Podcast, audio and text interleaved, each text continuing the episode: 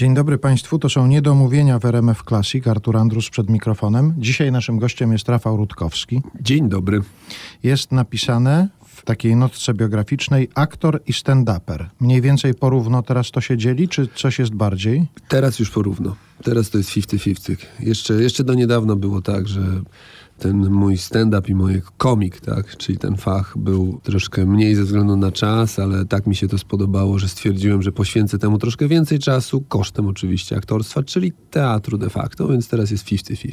A wiesz, że ja nawet sobie pomyślałem, że powiesz, że więcej jest tego stand-upu, że odchodzisz od zawodu aktorskiego. Mm, broń Boże. W mojej biografii powinno być napisane komik z urodzenia, y, aktor z wykształcenia. Mhm. absolutnie pierwsze rzeczy, jakie w życiu robiłem, to chciałem się śmiać i rozśmieszać, a potem stwierdziłem, no, że a to były początek lat 90., że chyba trzeba zostać aktorem, żeby, żeby te rzeczy robić zawodowo. Poszedłem do szkoły teatralnej i okazało się, że to jest zupełnie inny fach niż sobie wyobrażałem i nauczyłem się tego fachu i sprawia mi ogromną frajdę. Potem grałem w teatrze tyle, że można by tych cztery osoby obdzielić jako grupa montownia i w ogóle.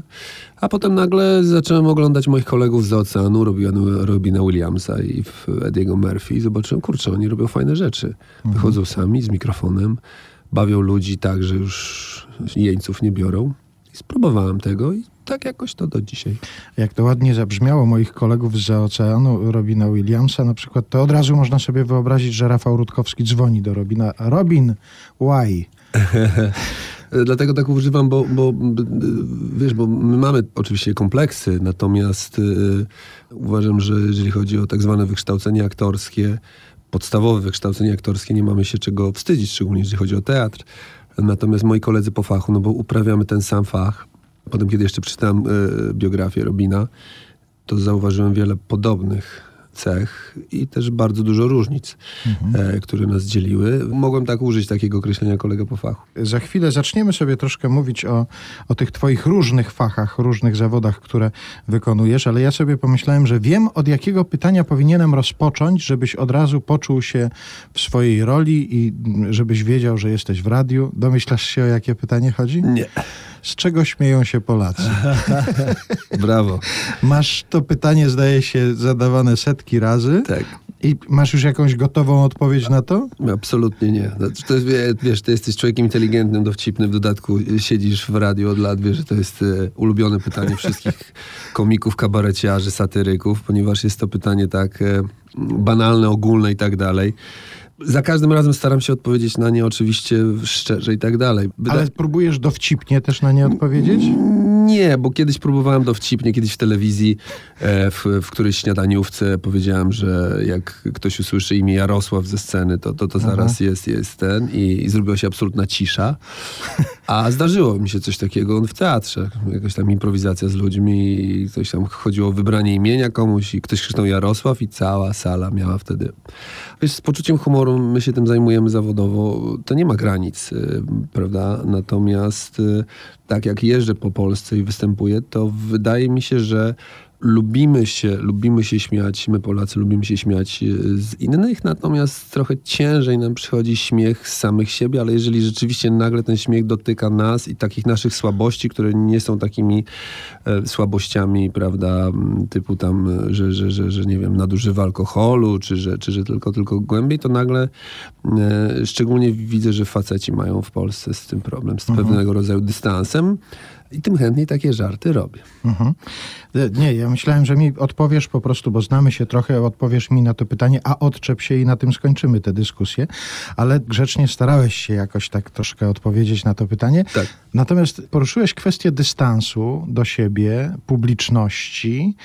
A ja się zastanawiam, jak obserwujesz swoich kolegów na scenie, powiedzmy tej mm, komediowej, stand-upowej, czy może na scenę wyjść, na taką scenę wyjść ktoś, kto nie ma dystansu do siebie samego? Czy znasz takich ludzi w tym środowisku? Nie będę pytał o nazwiska, od razu uprzedzę, ale takich, którzy nie mają dystansu do siebie, a jednak próbują rozśmieszać publiczność. Bo ja na scenie kabaretowej takich paru widziałem. Mm jest coś takiego. To znaczy, ja zauważyłem po tych latach, że jest to bycie komikiem stand-uperem, czyli jest to bardzo egocentryczny fach bardzo, bardzo mm, samczy. kobiety teraz, dziewczyny bardzo w to wchodzą mocno. Cieszę się z tego powodu, bo, bo, bo, bo, bo, bo jest super. Jeżeli e, mówię ze sceny rzeczy, teoretycznie śmieję się z siebie i tak dalej, to wielu komików ma to pod kontrolą i wie, co mówi i chce te rzeczy mówić, tak? Natomiast jeżeli w prywatnej sytuacji nagle ktoś wchodzi na pole drażliwe i tak dalej, oczywiście, że wtedy okazuje się, że z tym dystansem jest tak samo, więc e, reasumując, zgadzam się z tobą, może ktoś e, być e, zabawnym, może być komikiem, nie mając absolutnie do końca dystansu wobec siebie i do swoich, do swoich słabości, no ale, ale to już są dwie różne rzeczy moim zdaniem. Rafał Rutkowski dzisiaj u nas w Niedomówieniach w RMF Classic, aktor stand-uper. Będziemy się trzymać tego podziału, który gdzieś ktoś stworzył w takich internetowych encyklopediach, ale teraz chciałbym coraz bardziej zmierzać w stronę tego twojego wyuczonego zawodu, czyli aktorskiego. Gdybyś teraz dostał taką propozycję, panie Rafale, taki jest okres, proponuję panu, żeby pan z takim recitalem kolęd i pastorałek ruszył po Polsce. E, słuchaj, takich propozycji miałem, miałem wiele, były czasy, że było bardzo ciężko finansowo i nie ukrywam, że robiło się czasami rzeczy, które dzisiaj chciałbym, żeby memuary o nich zapomniały ale ja bardzo słabo śpiewam. Znaczy, y, ja kiedyś chodziłem z szopką po bloku w liceum z kolegami, y, mhm. z parą moich znajomych, żeby po prostu zarobić pieniądze. Problem mój polegał, że ja byłem najwyższy, oni byli niscy i mieliśmy szopkę z pudełka po butach i oni się tą szopką zasłonili i mieli tekst y, z tyłu. A ja go nie widziałem, oni go zasłaniali, więc tam kłapałem ustami co drugie słowo. Z tego powodu były różne kontrowersje. Kiedy się przychodziło do ludzi, oni wymagali, żebyśmy śpiewali wszystkie zwrotki Lulejże Jezuniu. Ja tego nie umiałem, więc tak było to takie, takie sobie. I od tamtej pory stwierdziłem, że kolęd raczej śpiewać publicznie nie będę i bym się ze względu na to, na coś, na taki numer nie zgodził. Ale wiesz, jak to jest w naszym fachu, tak? Jeżeli byłoby jakieś zamówienie i w fajnym towarzystwie, gdybyś ty mi zaproponował, Rafał, chodźmy, przejdziemy się. Pokolędujemy. Po, pokolędujemy sobie na Mokotowie, to ja bym stwierdził, z Arturem, why not? I to wiesz. A dorabiałeś kiedyś jako Mikołaj? Oczywiście. Dorabiałem jako Mikołaj pierwszym, na pierwszym roku szkoły teatralnej. Byłem Mikołajem w dodatku zielonym, bo to pewna firma produkująca piwa e, e, e, zaproponowała, żeby dwóch zdolnych chodziło po takich sklepach. Ich już nie ma w Warszawie. To była taka sieć sklepów i myśmy musieli po godzinie chodzić e, w zielon- Zielonego Mikołaja i przed świętami rozdawać ulotki, prawda, promujące tenże napój. Ja z kolegą robiliśmy to na spółkę, zwalnialiśmy się z lekcji, z tańca, z dykcji i tak dalej. Jeździliśmy gdzieś na drugi koniec Warszawy. Ja chodziłem jak po tym. Na szczęście miałem brodę, wiesz, czapkę i to wszystko i mnie nie było widać, więc wstydu nie było, były z tego jakieś potem pieniądze na prezenty, kiedy wróciłem do Białego Stoku. I raz z moim kolegą zrobiliśmy Mikołaja w warszawskiej prokuraturze dla dzieci, ponieważ e, matka mojego kumpla zapytała, czy ktoś e, z studentów Akademii nie chciałby i myśmy to zrobili. Ja byłem Mikołajem. Nie, ja byłem psem, on był Mikołajem i on był na strasznym kacu, ponieważ to było rano po jakiejś ostrej imprezie. I on jako ten Mikołaj, wiesz, miał taką maskę i chuchał sobie w tę maskę i powiem ci, że parę razy jako ten pies, jego pomocnik, bo miałem strój psa, prosiłem dzieci, że teraz pan Mikołaj na chwilę sobie wyjdzie, a my w tym czasie zatańczymy w kółeczku do muzyki. To było bardzo zabawne. Obrazek Pies Mikołaja w prokuraturze to jest już... Tytuł na, na niezły sketch. No, to... Wiesz, ja byłem tam psem dlatego, że, że mieliśmy jeden strój Mikołaja, ja nie miałem stroju Śnieżynki, ale miałem taki trykot, który przypominał, tak jak miał kropki, to było coś ala piżama, wyglądało jakby pies. Jeszcze załatwiliśmy uszy, no bo to były dzieci, to, wiesz, to było robione za 5-12, że tak powiem, ten numer. Też chodziło oczywiście o pieniądze, ale dzieci były bardzo zadowolone. Myśmy sobie przypomnieli wszystkie najgorsze, wiesz, konkursy, jakie pamiętałem z przedszkola, których nienawidziłem jako dziecko i które tam musiałem zrobić, żeby, żeby jakoś zdają się tym dzieciom. Ale swoją drogą, jeśli słuchają nas teraz dzieci, które kiedyś były w prokuraturze na takiej mikołajkowej imprezie i pamiętają takiego psa, niech się odezwą, bo ciekaw jestem, co one dalej w życiu przeżyły, co się w ich życiu wydarzyło. Bo przecież no, renifera rozumiem jeszcze, ale żeby Mikołaj z psem przyszedł do prokuratury... To prawda, to prawda. Chociaż wiesz, jakby teraz zajdziesz do prokuratury, kto wie, jakie tam obrazki są i kto z kim przychodzi. Jakie tam Mikołaje chodzą. jakie Mikołaje. Powoli tak sobie zmierzamy w stronę tego twojego wyuczonego zawodu, czyli teatru, aktorstwa. Ty gdzieś wspominałeś w jakiejś rozmowie o tym, że właściwie w teatr to się już bawiłeś w szkole, w liceum, czyli naturalny wybór był taki, że pójdziesz jednak do szkoły teatralnej, ale nie ciągnęło cię w stronę lalkarstwa. Białystok, z którego pochodzisz, słynie właściwie z takiej sztuki. No, I tam jest znakomita szkoła, znakomity teatr lalkowy. Powiem ci więcej, się dostałem na Wydział Lalkarski w Białymstoku, ponieważ e, zdając do Warszawy zabrakło mi paru punktów, no i czekałem na tak zwane odwołanie, czyli musiałem czekać do września. A wtedy groziło mi kamasze, czyli wojsko, bo to jeszcze były te czasy. Więc stwierdziłem, że trzeba się jakoś ratować przed wojaczką i poszedłem na egzamin do szkoły lalkarskiej i go zdałem. Tylko tam mi powiedziano, panie, pan ma 191, to pan za parawanem będzie musiał klęczeć, więc yy, żylaki, wrzody, więc no jak pan chce, tak? Mhm. I w dniu, kiedy miałem odbierać indeks, otrzymałem informację, że zostałem przyjęty do Warszawy na Wydział Dramatyczny, ale lata później, y, ponieważ ja bardzo cenię teatr lalkowy, uważam, że jest czasami fajniejszy niż teatr y, y, ludzki, tak zwany. Mm, z takim teatrem Papachema zrobiliśmy dwa przedstawienia, gdzie używaliśmy lalek, pacynek, mapetów i to było fantastyczne zdarzenie. Okazało się, że dobrze animowana lalka jest lepsza niż aktorzy na scenie. Ona nam, ona nam zabrała całe show. Słuchaj, to była calineczka dla dorosłych. Więc gdybym stracił mój fach albo musiał robić coś innego, to zamiast y, śpiewania szopek, być może bym z lalką gdzieś mógł, wiesz, jeszcze dorobić sobie na dworcu centralnym. Uh-huh. A to teraz o tych studiach teatralnych. Ja ludzi, którzy skończyli tego typu szkoły, aktorów bardzo często pytam o, o to, bo to jest taki zawód, zawód rzemieślniczy, zawód, w którym no warto mieć mistrza. Chciałem Ciebie zapytać o Twoich mistrzów i o coś takiego, co od któregoś z nich, od którejś z nich może usłyszałeś o tym zawodzie, co Ci zostało na całe życie w pamięci. Jest coś takiego? Tak, no powiedział wiesz, Jan Englert, którym był y, naszego roku, uczył nas 4 lata, powiedział nam na pierwszym roku, że sukces w aktorstwie to no, odrobinę talentu, dużo, dużo szczęścia, ale przede wszystkim siła charakteru. On powiedział, że to jest e, najważniejsze. Zależy czym mierzymy sukces w aktorstwie, ale on mówi, że powiedział nam, że bardzo dużo popularnych i znanych aktorów to są bardzo niezdolni ludzie, natomiast e, siłą charakteru i pewnego rodzaju otwieraniu sobie drzwi i tak dalej doszli do, do tak zwanej kariery, do, do sławy i do pieniędzy. Potem Jeremy Irons, który był kiedyś gościem szkoły teatralnej, powiedział, a kto wam powiedział, że aktorzy to są majętni i sławni ludzie, ich jest tylko mały promil, cała reszta jest biedna, niedojada i robią swój zawód tylko i wyłącznie z pasji. To mi o całym zawodzie opowiedziało dużo, do którego bardzo szybko nabrałem dystansu, bo już na pierwszym roku powiedziano mi, Panie Rafale, jest tyle zawodów na A, że ja sugeruję, żeby jednak pan się zastanowił. Ja po prostu byłem na wylocie, bo bo nie pasowałem do schematu. Wiesz, ja wyglądam jak wyglądam, jestem szparagiem. Jestem teoretycznie człowiekiem niescenicznym. Nie znaczy, jakby mnie ustawiono do Fredry albo do do, do, do jakiejś takiej klasyki, no to ja od razu ludzie się, gęba im się śmiała, ja nie pasowałem, ale... ale to akurat w przypadku Fredry to nieźle, że się e, śmiało. No, no, no niby tak, ale wiesz, no chodzi o ten kostium i tak dalej. Ja pamiętam egzamin z Zawiszy Czarnego, ja wszedłem w, w dresie, w takim kapturze jako Zawisza Czarny, zacząłem coś tam mówić i, i po prostu beka była taka, koledzy pospadali z krzesła, no, moja opiekunka roku po prostu była załamana.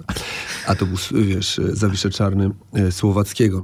Ale to mi dało wtedy takie poczucie, że absolutnie jest to fach, to co powiedziałeś, że to jest fach rzemieślniczy, do którego należy mieć pewien dystans, nie traktować go zbyt serio i nie czuć się człowiekiem, jak to mówią, misyjnym, że teatr, aktorstwo to jakaś misja i że to są ludzie, którzy wnoszą coś więcej do, do życia niż, nie wiem, lekarz, piekarz czy dentysta. Jest to absolutna nieprawda, ale dzięki temu można sobie jakoś w tym fachu poradzić, który jest no tak jakby to powiedzieć, y, jest on tak pozbawiony poczucia bezpieczeństwa od początku do końca, że opieranie na tym swojego jestestwa albo życia, na, na, na, tym, że jest się aktorem, mm, to szkoda czasu moim zdaniem. Czyli to wykonując ten zawód można się nauczyć życia też właściwie. Tak, tak. Znaczy można się nauczyć życia, jakby docenić, czym życie jest naprawdę, bo życie na scenie jest oczywiście fantastyczne, tylko to jest łuda. Wielu, znam wielu ludzi, którzy tylko na scenie czują się bezpiecznie. Potem kończy się teatr, kończy się plan i oni wychodzą i nie wiedzą, co się dzieje, są przerażeni. Mhm. E, Robert De Niro jest taką osobą, mówi to szczerze, tak? Teatr jest dla niego, czy aktorstwo jest formą terapii, poczucia bezpieczeństwa i to jest, to jest, to jest dla mnie na szczęście nie. Ty jesteś z tego pokolenia studentów szkoły teatralnej, którym się wydawało, że najważniejszy w tym zawodzie jest teatr właśnie? Tak, tak, absolutnie. No, do dzisiaj tak uważam. Myśmy kończyli szkołę 95, 6, wtedy Teatr Polski był w strasznym kryzysie, wiesz, to komunizm się skończył.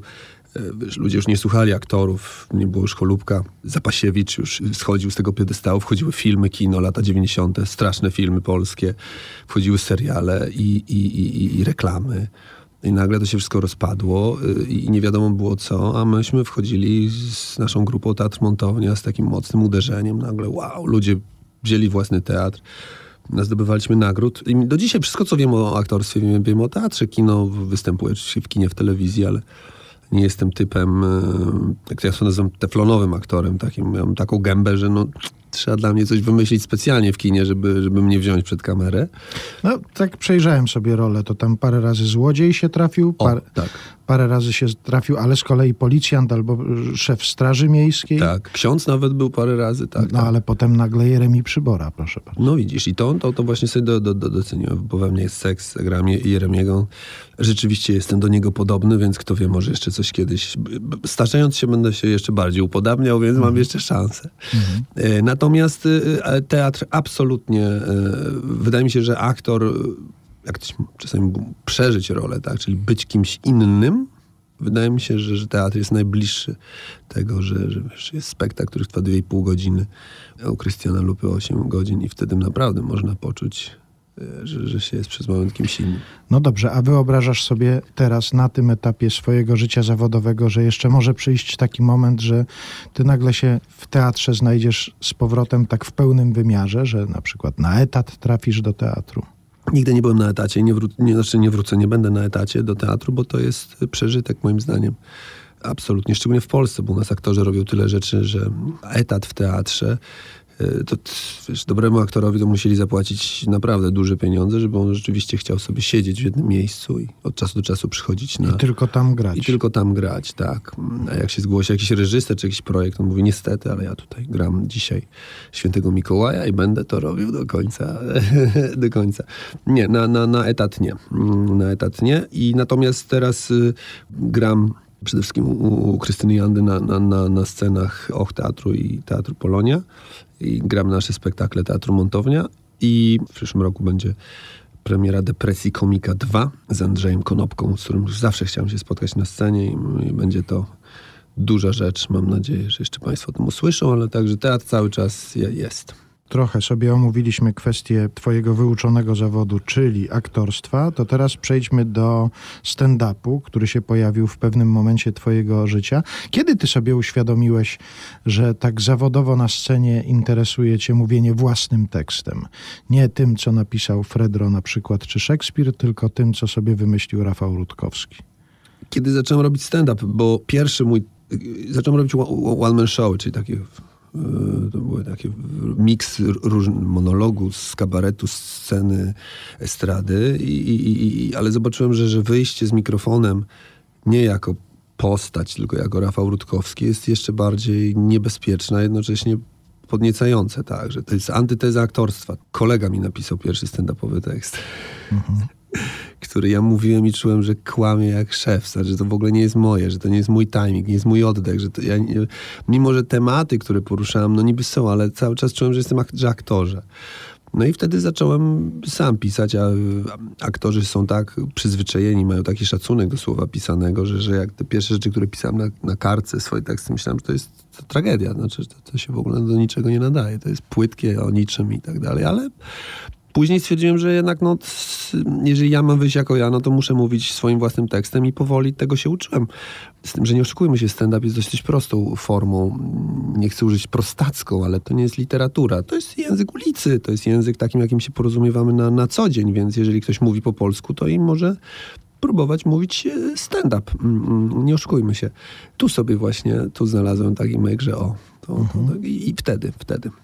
Ale to zainteresowanie, które się pojawiło, no bo w pewnym momencie publiczność się tobą zainteresowała, zaczęła zwracać uwagę na tego Rafała Rutkowskiego, nie wynikało z tego, że oni cię wcześniej znali z czegoś innego. To była, zdaje się, zupełnie inna publiczność, prawda? Mi, to, znaczy, wydawało mi się, bo ja, wiesz, grając One Man Show Sex Polski w Teatrze Bufo przy pełnej sali, tam jest prawie 400 osób, nagle schodziłem do piwnicy, gdzie przychodziło na mnie 15 osób. Mhm patrzyło i mówią, że nie, nie, nam nie o to pan, inne rzeczy pan robi, pan się tutaj, jakby widzę, że oni nie chcą czegoś takiego, a ja z uporem maniaka stwierdziłem, a ja spróbuję, więc e, tyłek mnie bolał, bo to były czasy słabe, ale stwierdziłem, że, że, że, no tak bardzo chciałem tego spróbować. I, i, i zalogowałem się, w, jakby mówiąc językiem młodzieży w to i teraz już, już, już, y, już to robię, mam z tego frajdę, mniej więcej wie, wiem jak to robić i, i zyskałem też swoją publiczność, bo, bo wśród komików, stand-uperów to ja jestem dziadek, ja jestem najstarszy. Oni mają ode mnie co najmniej 13-14 lat mniej. Niektórzy mogli być moimi synami, to młodszymi, więc wiesz, to też jest takie poczucie... A odnoszą się z szacunkiem wobec tego? Pomagają ci na przykład przenieść walizkę albo coś takiego? Oczywiście łacha ze mnie droną stop, e, ale e, to jest akurat spoko. Ja, e, powiem ci, że jak się z nimi spotykam, potem na przykład przychodzę do teatru, do garderoby ze swoimi rówieśnikami, to nagle widzę, Jezu, czy ja się tak zestarzałem patrząc na nich, czy ten przebywanie, jak wiesz, z, z ludźmi młodszymi i tak dalej jest dla 50-latka y, uważam super transfuzją energii, krwi, wszystkiego, więc w życiu bym tego nie oddał, nawet kosztem, że oni po prostu no, traktują mnie jak faceta, który zaraz może umrzeć, więc, więc, więc prawda, za bardzo głośno nie, nie krzyczą albo, albo, albo nie, nie robią przeciągów, żebym się nie wywrócił. Ale jest wśród tej twojej stand-upowej publiczności taka część, która w ogóle nie wie, że Rafał Rutkowski jest też aktorem, że Teatr tak, Montownia, sobie, że Jeremi Przybora w filmie i tak dalej. To sobie cenię najbardziej. To jest, wiesz, ta najmłodsza publiczność. Mhm. E, to najmłodsza publiczność, która mija mnie czasami na ulicy i tak dalej i mówią na mnie Rutek, bo taki mam pseudonim, że tak powiem, sceniczny, bo mi jest krócej. Nie mają pojęcia, jak mówię, a mówię w swoim stand-upie i o teatrze, i o rolach aktorskich, to oni potem widzę, że googlują i w komentarzach piszą, e, nie wiedziałem, że ty, że tego. I to jest super, bo, bo, bo mam jakby, no, otworzyłem sobie drugie drzwi i, i widzę, że tam mam ludzi, których interesować, będę interesować jeszcze długo, bo oni, zanim oni się zestarzeją, to już mnie nie będzie. No a propos, wyobrażasz sobie siebie za 25 lat na scenie stand-upowej? Tak. Tak, tak. George Carlin, nieżyjący już amerykański stand-uper, taki jeden z takich największych, on do, do 70 wychodził, wiesz, z siwą brodą i tak dalej i mówił genialne rzeczy, bo, bo jak wiesz, jeżeli artysta dociągnie do tego wieku, jeszcze ma mózg sprawny, to potrafi mówić rzeczy niebywałe, ponieważ mówi rzeczy bardzo proste i, i jakby coraz bardziej skondensowane, jednocześnie one mają siłę nieprawdopodobną. To, się patrzy na reżyserów kina, na, na, na takich wybitnych aktorów, długodystansowców, to im oni są starsi, tym nagle sprowadzają rzeczy do takich najistotniejszych dwóch, trzech zdań, które po prostu otwierają wszystko. No bo w teatrze 75-letniego aktora to nie trudno sobie wyobrazić. To jest mnóstwo ról i... Tak, znaczy wiesz, ja się cieszę, bo, bo patrzę, wiesz, nawet gdybym, gdybym ilu w naszych polskich serialach, ilu gra, gra aktorów, którzy mają już, są grubo po 70 sobie grają i, i, mają miło. Ja myślę, że tylko kwestia to jest głowy w zasadzie i, mhm. i zdrowia. I żeby nie ogłuchnąć, nie oślepnąć, chociaż jest paru aktorów, którzy dają radę też. Rafał Rutkowski dzisiaj u nas w Niedomówieniach w RMF Classic. Jeszcze wracając do sceny stand-upowej, do stand-upu jako formy, co odpowiadasz w takich sytuacjach, kiedy spotykasz się z zarzutem, że tam jest za dużo wulgaryzmu, że to jest za, za ostre tak językowo i że można by było troszkę delikatniej na przykład? Nic nie odpowiadam, bo taki jest fakt. No, na dzisiejszy czas stand-up w Polsce jest to jest wulgarną i prostacką rozrywką, E, natomiast, e, że to mówię to ze sceny, ponieważ to jest dosyć młoda dziedzina sztuki, to jest taki okres dziecięcego zachwytu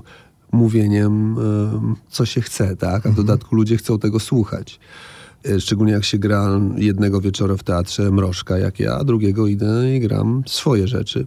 A ja jestem dosyć wulgarny i lubię używać brzydkich słów na co dzień, nie ukrywam, więc no muszę być sobą na scenie. Ale nie jest to rozrywka dla każdego, to też mówię. Z tym, że no, język polski, język taki zwykły, uliczny jest językiem wulgarnym, to też się nie, nie, nie ma co oszukiwać, dlatego publiczność, która przychodzi na stand-up, nie ma nic przeciwko temu.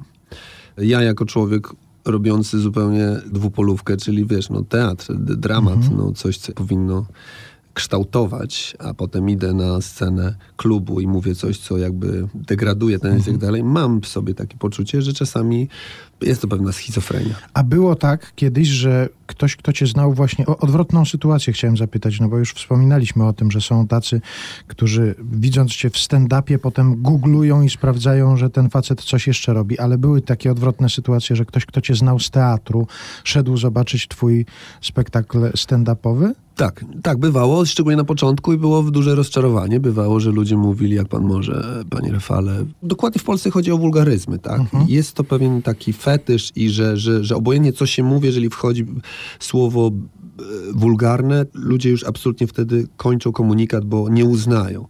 Nie jest to do końca ok, bo szczególnie młodzież w Polsce, brzydkie słowa nie są dla młodzieży. Kiedyś tak było, że to jest, prawda, patologia, nie wiem, e, język więzienia i tak dalej.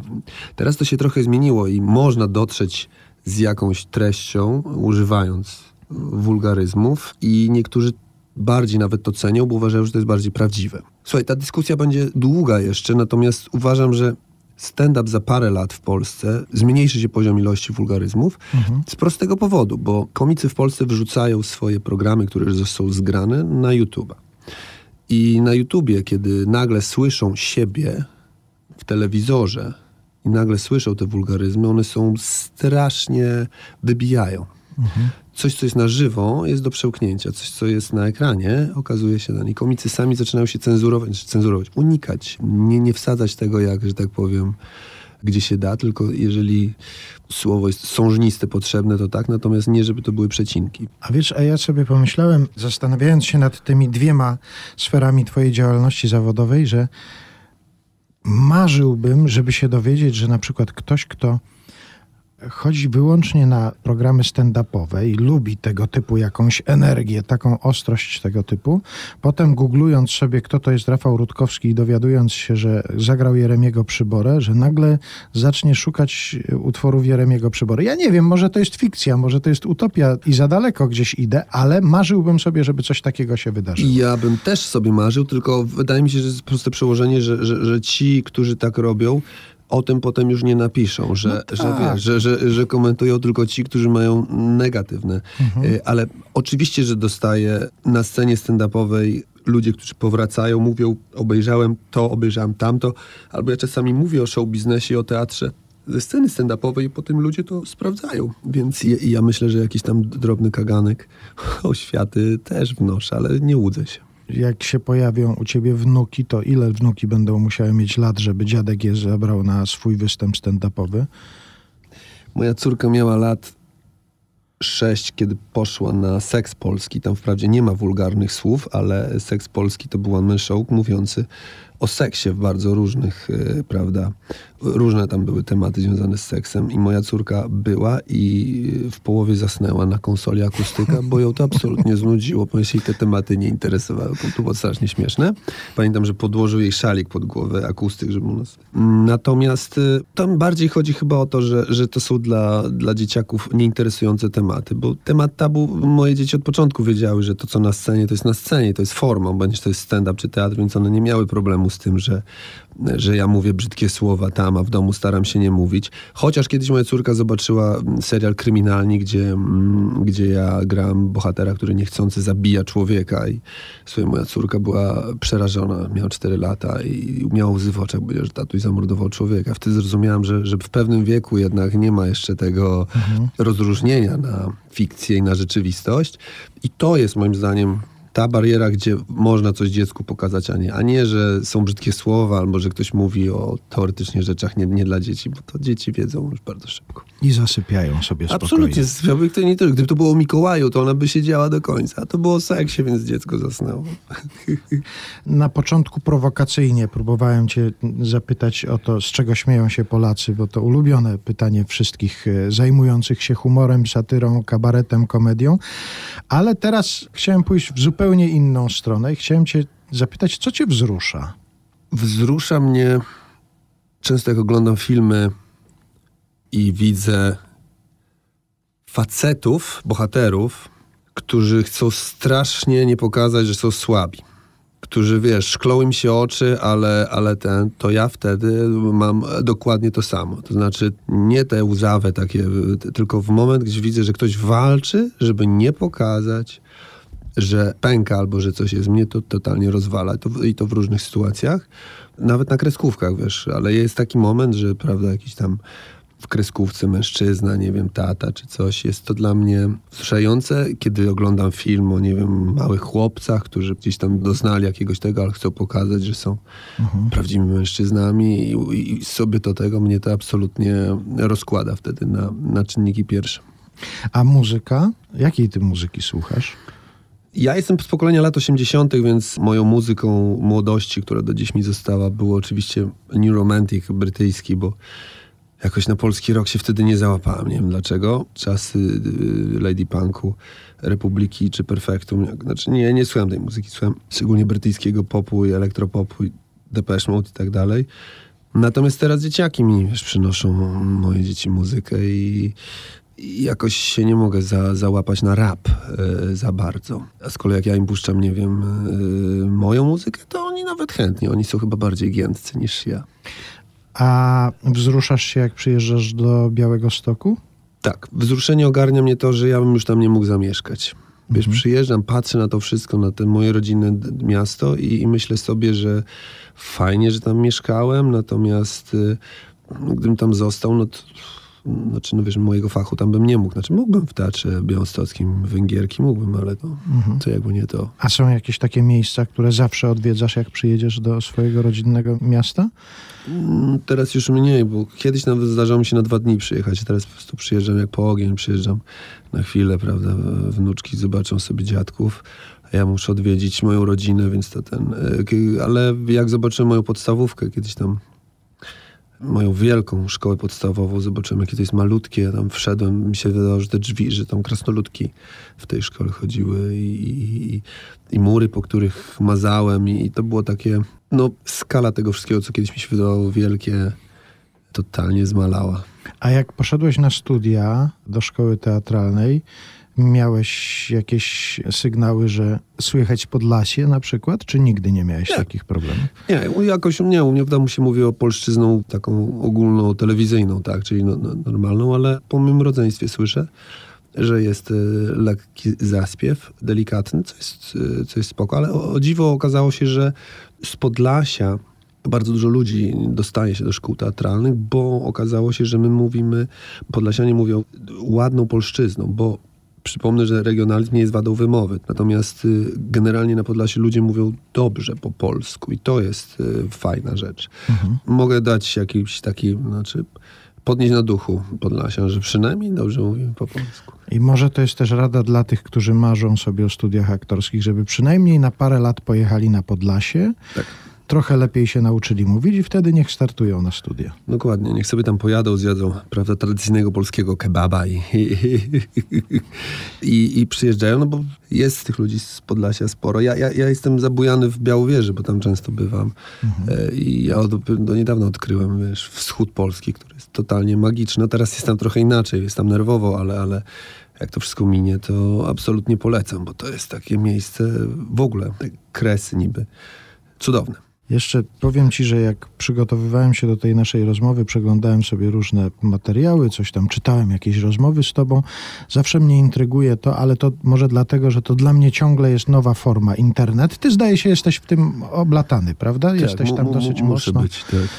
A mnie to intryguje na przykład, co internet podpowiada, podrzuca jakieś hasła, łączy coś z czymś. I na przykład zaskoczyło mnie, że Twoja rozmowa, rozmowa z Tobą zamieszczona na jakimś tam portalu internetowym, kolejna propozycja zaczynała się od pytania, co z podatkiem VAT na żywność. Wiesz coś może? Nie, ostatnio w Wacie to w Waciaku siedziałem, wiesz. Absolutnie nie mam pojęcia, co z podatkiem VAT na żywność. Jeżeli to jest dopisane, to chyba chodziło o detektywa Rutkowskiego. Ja myślę, że on szukał tego podatku i dlatego to jest, wiesz, Google go podpowiedział. A właśnie, bo przecież to to samo nazwisko to no, jest. No tak, słuchaj, kiedyś do mnie zadzwonił, e, od, e, od, odbieram telefon i kobieta mówi, e, mam ogromną prośbę, za chwilę wiem, że jest pana konferencja. Czy, czy mógłby pan chociaż powiedzieć, jak ta sprawa się skończy po znajomości, coś? Ale o co pani chodzi? No proszę pana i tego. I nagle orientuje się, że dziennikarka chce od Rutkowskiego detektywa Krzysztofa wydobyć coś, jakiś news of the record i tak dalej. Ja mówię, przepraszam, ma pani się to dzwoniła do Rafała. O Jezu, przepraszam, że bum, pomyślałem sobie, kurczę, ale mogłem zrobić numer. Mogłem jej, mogłem jej coś powiedzieć wtedy, absolutnie, prawda? Wypuścić ją daleko. Wypuścić ją daleko, coś opowiedzieć, no ale... A właśnie, jeszcze wracając do tego typu spraw, wiadomości, no ty, żeby wychodzić na scenę stand-upową i mówić ludziom o różnych rzeczach, musisz się dosyć mocno chyba interesować tym całym światem, prawda? Ty masz tak, że, że włączasz rano internet i sprawdzasz czym żyją ludzie w Polsce i, i co jest głównym tematem rozmów? Ja czy, czytam wiadomości, myślę, jak, jak, jak, większość ludzi. Nie, nie, nie, nie robię żartów pod research, tak? Nie szukam. E, wiem, że są komicy, którzy sprawdzają, co jest aktualnie popularne i wtedy robią żart, który wiedzą, mhm. że pójdzie jak... To jakoś aż tak nie. E, lubię wiedzieć, co się dzieje w świecie, oczywiście. Interesuję się polityką, jak my wszyscy i tak dalej, natomiast nie, nie używam. Czasami, jak mnie coś zaintryguje, to oczywiście w moim najnowszym programie mam dosyć długi monolog i żart o pewnej konferencji prasowej, która się odbyła rok temu, gdzie tam pokazano takie zdjęcie niby z telefonu. Chodzi o tak zwany no, mężczyzna, krowa i tak dalej. Nie chcę tu mhm. mówić tego, ale, ale ja jak to zobaczyłem w telewizji, mi kopara opadła do ziemi i stwierdziłem, że ja muszę to obśmiać, bo będzie to we mnie tkwiło. Tak byłem zszokowany i wykorzystałem scenę stand-upową, żeby pozbyć się pewnego rodzaju traumy z tego powodu. Mhm. Mam z tym, no, mam dosyć zabawną historię. Czyli generalnie te twoje programy, gdzie ty wychodzisz z autorskim komentowaniem świata, to jest raczej opowiadanie o tym, co ciebie interesuje, a nie konkretnie pod gust publiczności, czyli nie, nie odpowiadanie na to, czym ludzie się interesują? Dokładnie, bo coraz więcej z tych komików i nagle zauważyłem, że wszyscy mówią podobne tematy. Jasne, że temat, nie wiem, podrywu w knajpie, czy co powiedziała moja partnerka albo coś, jest dla wszystkich interesujący, bo każdy to robił albo będzie robił, tylko jest groźba, że się po prostu skopiuje, tak, że to będzie podobne. A ja doszedłem do wniosku, że jeśli będę mówił od siebie, a jestem najstarszym komikiem, więc to już jest pewien plus i będę mówił rzeczy od siebie, które mnie interesują, to jest mniejsza szansa, że się powielę, a że ludzie dostaną coś oryginalnego, tylko musi to ich też zainteresować i tu jest klucz. Jak zrobić to, żeby to, co mnie interesuje, zainteresowało ludzi? No, jakoś mi się to udaje i to jest mój sposób na stand-up. Znaczy opowiadanie o swojej wizji świata, ale w miarę tak, żeby innych to zainteresował. Bo jak ich nie będzie interesować, to po prostu przestaną kupować bilety. To jest bardzo proste. Korci mnie jeszcze, w związku z tym, że już się znajdujemy w takim przedświątecznym okresie, żeby cię dopytać o to, co ten pies Mikołaja wtedy w tej prokuraturze, ty pamiętasz teksty, które pies Mikołaja wygłaszał wtedy? Mm. To było tak, że mój kolega był bardzo nie w formie i ja wziąłem na sobie ciężar jakby y, tego eventu, więc to ja biegałem, latałem i wymyślałem konkursy i tłumaczyłem Mikołaja, dlaczego nic nie mówi, dlaczego musi na chwilę wyjść, więc wiesz, trochę byłem takim jak, trochę byłem takim Sancho Pansą, który tłumaczy, dlaczego Don Quixote wybrał się na wiatraki. Wydaje mi się, że też byłem DJ-em, bo nabraliśmy kaset różnych, żeby mhm. te, te konkursy, wiesz, muszą być do muzyki, prawda? Tam trochę wzięliśmy konkursów z wesela i tak dalej, więc też byłem psem DJ-em super, że w tych czasach jeszcze social media nie były tak popularne, bo to były 90. bodajże trzeci, bo, bo, bo boję się, że te zdjęcia potem ktoś mógł mnie szantażować. Ale przypomnę ci, że to się odbywało w prokuraturze. W także... prokuraturze, tak. To no była więc... wprawdzie inna prokuratura, ale jednak prokuratura. Tak. Także tam jakieś nagranie mogło zostać. Mogło, mogło, mogło. Bardzo ci dziękuję za tę rozmowę. Powodzenia, do zobaczenia wesołych świąt, bo to już trzeba tak sobie składać powoli te życzenia. Wypada, więc ja również życzę wesołych świąt. Bardzo dziękuję. Jestem zaszczycony, że mogłem się spotkać w tym e, kultowym, jak to się dzisiaj mówi, programie i życzę wszystkim, wszystkim życzę wesołych świąt i oczywiście zdrowia, zdrowia, bo reszta to tam będzie. I ostrożnie z zielonymi Mikołajami, z psami. Tak, nie bierzcie od zielonych Mikołajów e, ulotek. Jak zobaczycie psa i Mikołaja, to, to bądźcie dla tego psa życzliwi, bo on wykonuje bardzo ciężką pracę.